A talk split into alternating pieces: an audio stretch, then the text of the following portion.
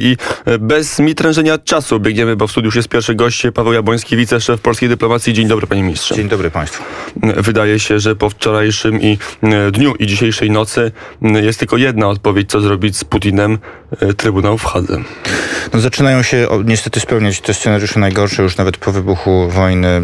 Przez moment jeszcze wydawało się, że te ataki, które miały być wymierzone wyłącznie, jak Rosjanie zapowiadali, w ramach tak zwanej, jak oni to określali, operacji specjalnej, że miałyby to być super precyzyjne. Rosja chwaliła się, jaki ma em, fantastyczne, precyzyjne rakiety. Tymczasem okazuje się, że nie używa żadnych precyzyjnych rakiet, tylko bombarduje rakietami em, miejsca, gdzie po prostu mieszkają ludzie, bombarduje osiedla mieszkaniowe, atakuje miejsca, gdzie, gdzie doskonale musi zdawać sobie sprawę, że przebywa ludność cywilna i nie ma innego określenia to niż zbrodnia wojenna. Za zbrodnię wojenną musi być odpowiedzialność. To w takim wypadku tu jeszcze jest pole na bo Ukraina rozmawia z Rosją, a może już nie trzeba rozmawiać, tylko trzeba zrobić wszystko, żeby reżim Putina upadł. Nie ma żadnej wątpliwości, że najważniejszym celem w tej chwili jest zakończenie wojny, zakończenie działań, w wyniku których giną ludzie, więc każde działanie, które może do tego doprowadzić, może mieć sens, aczkolwiek nie miejmy złudzeń. I to w zasadzie widać od początku z postawy Rosji. Jeżeli Rosja podejmuje mm, rzekomo próby rozwiązania mm, pokojowego, chce siadać do rozmów, ale jednocześnie kontynuuje agresję, kontynuuje zabijanie ludzi, no to w jaki sposób można uznawać, że te intencje są szczere? No jest to po prostu e, oszustwo, jest to po prostu próba wybielenia się przed opinią publiczną międzynarodową, oczywiście skazana, mam nadzieję, na porażkę w tym zakresie. Nie wiem, na ile pan minister ma wiedzę, ale czy Ukraińcy wobec tego, co się stało wczoraj, dzisiaj w nocy, usiądą znowu do rozmów dzisiaj?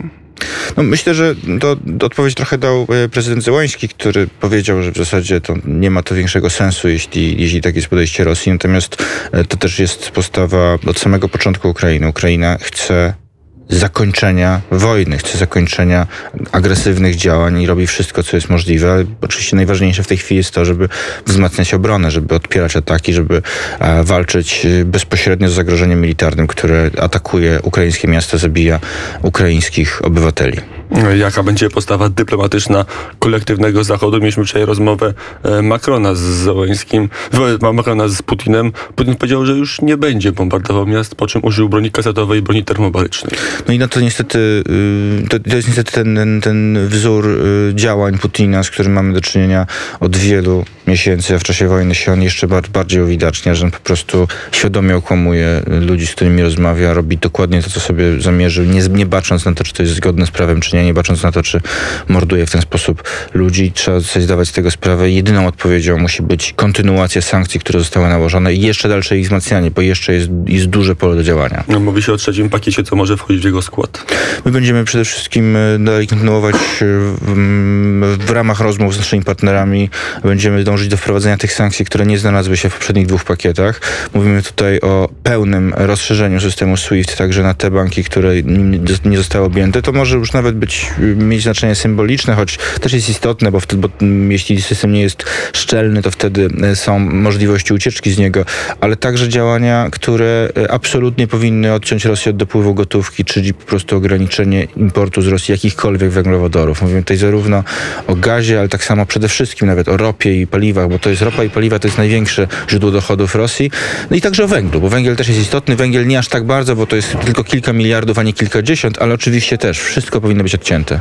Panie ministrze, a w takim wypadku co zrobi Polska? Że Polska już nie importuje ani ropy, ani węgla, ani gazu z Rosji w tej chwili. W zakresie sankcji importowych, żeby one były skuteczne, one muszą być szerokie, muszą być na całą Unię Europejską. Znaczy my możemy oczywiście podjąć pewne działania jako pierwszy kraj, to też jest, proszę mi uwierzyć, my to się jeszcze nie stało, rozumiem. Proszę mi uwierzyć, że my rozważamy bardzo różne możliwości, dlatego że to też jest tak, że w przypadku przestrzeni powietrznej, to też bardzo dobrze było widać w ostatnim tygodniu. W czwartek była Rada Europejska, premier Morawiecki jechał tam także z propozycją zamknięcia przestrzeni powietrznej. Na posiedzeniu Rady Europejskiej tej jednomyślności nie było. I wtedy premier podjął taką decyzję, żeby Polska poszła jako pierwsze państwo. Były również głosy krytyki, że powinniśmy najpierw zbudować tutaj, prawda, sojusz, że wszyscy się muszą zgodzić Decyzja była inna. Trzeba było zadziałać odważniej. Poszliśmy najmocniej ze wszystkich państw Unii Europejskiej i inne państwa poszły za naszym przykładem. Też była bardzo duża akcja dyplomatyczna cały piątek i sobotę. Ostatecznie wszystkie Dobrze, państwa ale wniosek jest taki, że my w tej chwili cały czas jakiś gaz, jakąś ropę, jakiś węgiel importujemy, panie ministrze, czy nie? Cała Europa jeszcze cały czas ją importuje. Cały, cała Europa jeszcze cały czas tkwi w tych łańcuchach dostaw. To się nie, to nie zostało przerwane. pytanie. A to, skoro nie ma SWIFT-u na tych największych bankach, to jak za to płacimy? No więc Ktoś jeździ z walizką To są rzeczy, to są rzeczy, proszę mi też, proszę też zrozumieć, to są rzeczy bardzo świeże, to są rzeczy z ostatnich godzin, więc ten system się dostosowuje. Jak się okaże, że te płatności są zablokowane, to prawdopodobnie te dostawy też będą stopniowo odcinane, chyba że Rosja znajdzie sobie ten alternatywny Ale czy jest kanał. jakiś, więc, e, dzisiaj, więc moment? dzisiaj będziemy rozmawiali także, y, premier Boris Johnson przyjeżdża do Warszawy, będziemy rozmawiali także o tym, jak lepiej skoordynować te sankcje, żeby doszczelnić ten system sankcyjny i jeszcze rozszerzać na dalsze obszary. Powiedział pan minister o jednomyślności. Jak pan zareagował? Czy jest to duże zdziwienie odnośnie tego, co mówią e, Węgry, co płynie do nas z Budapesztu, bo e, Węgry przecież wczoraj wyraźnie powiedziały, że przez ich terytorium nie będzie nawet transportowana, e, jak powiedzieli, śmiercionośna broń na Ukrainę.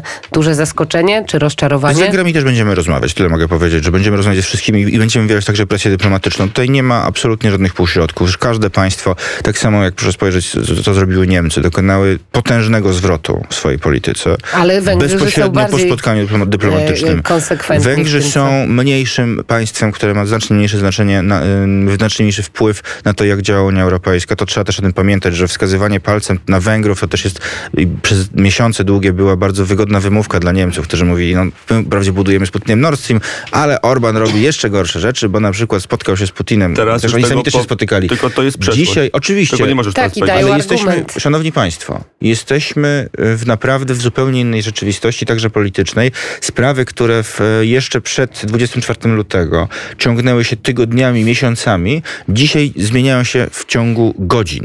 I kontynuujemy tą presję. Zapewniam, że na Węgry także ta presja jest z naszej strony wywierana. Będziemy z Węgrami również rozmawiać. Postawa Budapesztu jakoś weryfikuje stosunek polskiego rządu do rządu Viktora Orbana. Nie, szanowni państwo. Ta postawa, to, to, to jak oceniamy postawę poszczególnych sojuszników, to się zmienia, tak jak mówię, w przeciągu bardzo krótkiego czasu. Naprawdę da, zdajmy sobie sprawę z tego, że to, jaka dzisiaj, jakie dzisiaj są decyzje podjęte, te, jakie sankcje zostały wprowadzone, to jutro czy pojutrze może być coś zupełnie innego. My widzimy dzisiaj w Europie to, że głos Polski, ten konsekwentny głos, którym my mm, jeździliśmy przez długie miesiące i lata, tłumaczyliśmy, jakim zagrożeniem jest Rosja. Ten głos został zrozumiany i jest powtarzany przez inne państwa i to oceniam bardzo pozytywnie. Będziemy to kontynuować, żeby inne państwa także w innych sprawach mówiły również polskim głosem. E, 70 samolotów dla armii ukraińskiej to najnowsze informacje, które płyną do nas właśnie z, e, z Ukrainy. E, Polska to 28 sztuk MiG-29. Czy my już dostarczyliśmy te samoloty? Czy my mamy je dostarczyć? Jak ta procedura będzie Uprzejmie wyglądać? proszę Państwa o wybaczenie, ale ja bardzo chciałbym móc powiedzieć więcej na temat różnych kwestii związanych z uzbrojeniem, natomiast są to sprawy bardzo wrażliwe, objęte różnym, różnego rodzaju klauzulami. Nie mogę się tym podzielić, choćbym chciał także dlatego, żeby cała nasza pomoc dla Ukrainy A była to ja E, kierunkowe pytanie. Czy na Ukrainie są w tej chwili polscy żołnierze, tak czy nie? Nie mogę odpowiadać na pytania dotyczące spraw wojskowych. Bardzo mi przykro. Y, Chciałbym więcej trochę przekazać opinii publicznej, ale priorytetem jest skuteczność w tej A sprawie. powinni być? Powinniśmy pomagać Ukrainie w każdy możliwy sposób, który pozwoli jej odeprzeć agresję. I E- wszystko, co, jest w tej, co, co może w tej sprawie pomóc, robimy. Będzie nowelizacja ustawy, która pozwoli Polakom walczyć legalnie w szeregach ukraińskiej armii?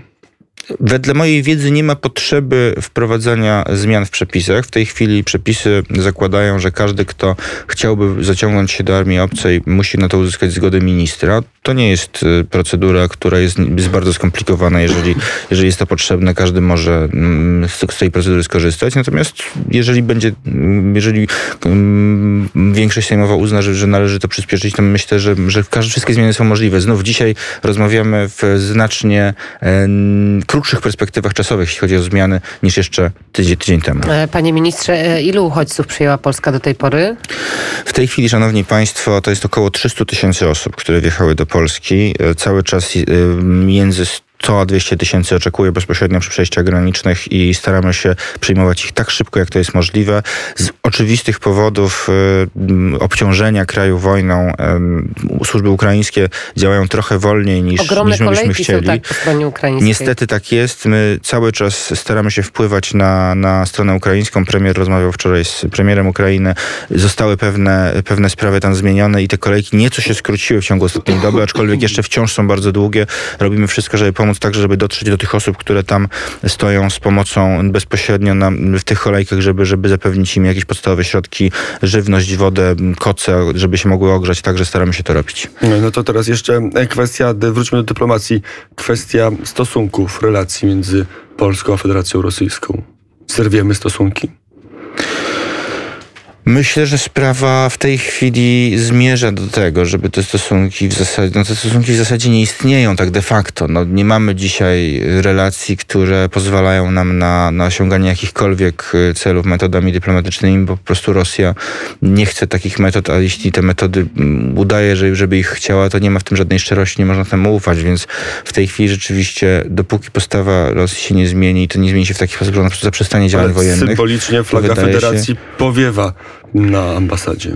No, szanowni Państwo, to też jest tak, to też jest tak. Ja, ja tutaj nie chcę absolutnie czegokolwiek usprawiedliwiać, ale trzeba sobie zdawać sprawę z tego także, że mamy, mamy w Federacji Rosyjskiej także kilkadziesiąt tysięcy naszych obywateli. Nasz, tam też mamy nasze ambasady, naszą ambasadę, nasze konsulaty, więc to też jest pewna kwestia wzajemności. Aczkolwiek nie wykluczamy tutaj również dalej idących kroków. Rozmawia, rozmawiamy o tym bardzo intensywnie. To jest oczywiście pewien gest w zasadzie symboliczny w sytuacji, gdy te relacje i tak y, nie przekładają się na jakiekolwiek efekty, Rosja tak prowadzi politykę. Kijów od kilku dni To zabiega prawda. o takie Jest rzeczy. to, jest to kwestia, te symbole są istotne i będziemy e, brali to z pewnością pod uwagę.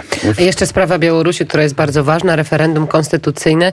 Jak państwo się odnoszą do tego i jak sankcje będą? Bo słyszeliśmy wczoraj podczas wypowiedzi Józefa Borela, że te sankcje na, na Białoruś będą e, coraz bardziej dotkliwe. Jak to tak, będzie oczywiście, wyglądać? no, referendum.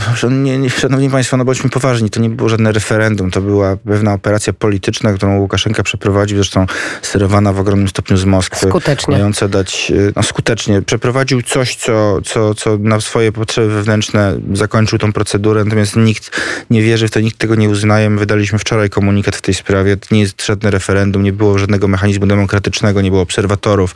Wszystkie organizacje społeczne białoruskie, y, które mm, wcześniej krytykowały to, tą postawę, to podejście Łukaszenki, y, odcięły się od tego, nie uznają tego referendum. Nikt nie może tego uznawać. To nie było żadne legalne e, głosowanie. Jedynie pewne ćwiczenie mające coś pokazać opinii publicznej na Zachodzie, prawdopodobnie przygotowane na czas, kiedy nie było wojny jeszcze na Ukrainie, y, przynajmniej tej ostatniej fazy, bo wojna się tam toczy przecież od 2014 roku, ale nie A było sankcje? tych działań kinetycznych.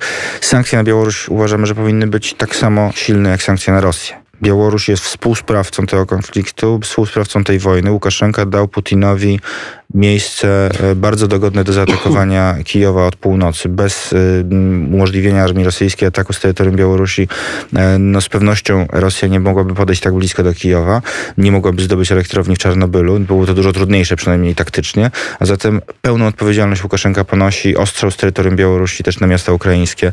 Tak samo powinien być traktowane, więc rozszerzenie sankcji także o SWIFT, także o rezerwy walutowe. To panie ministrze, na koniec, jak pana zdaniem ten konflikt się rozwiąże? Jakie dyplomacja polska przyjmuje najbardziej prawdopodobne scenariusze?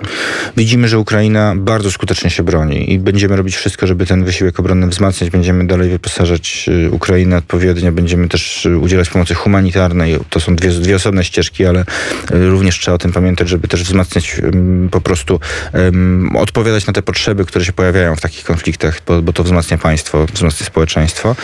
I liczymy na to, że uda się pomóc Ukrainie, że Ukraina się obroni, a Rosja po prostu poniesie porażkę, bo agresorzy powinni przegrywać. Pan minister pędzi na kolejne spotkania. Bardzo dziękujemy. Pan Paweł Jabłoński, wiceminister spraw zagranicznych, był gościem poranka wnet. Dziękuję bardzo. Dziękujemy I do zobaczenia.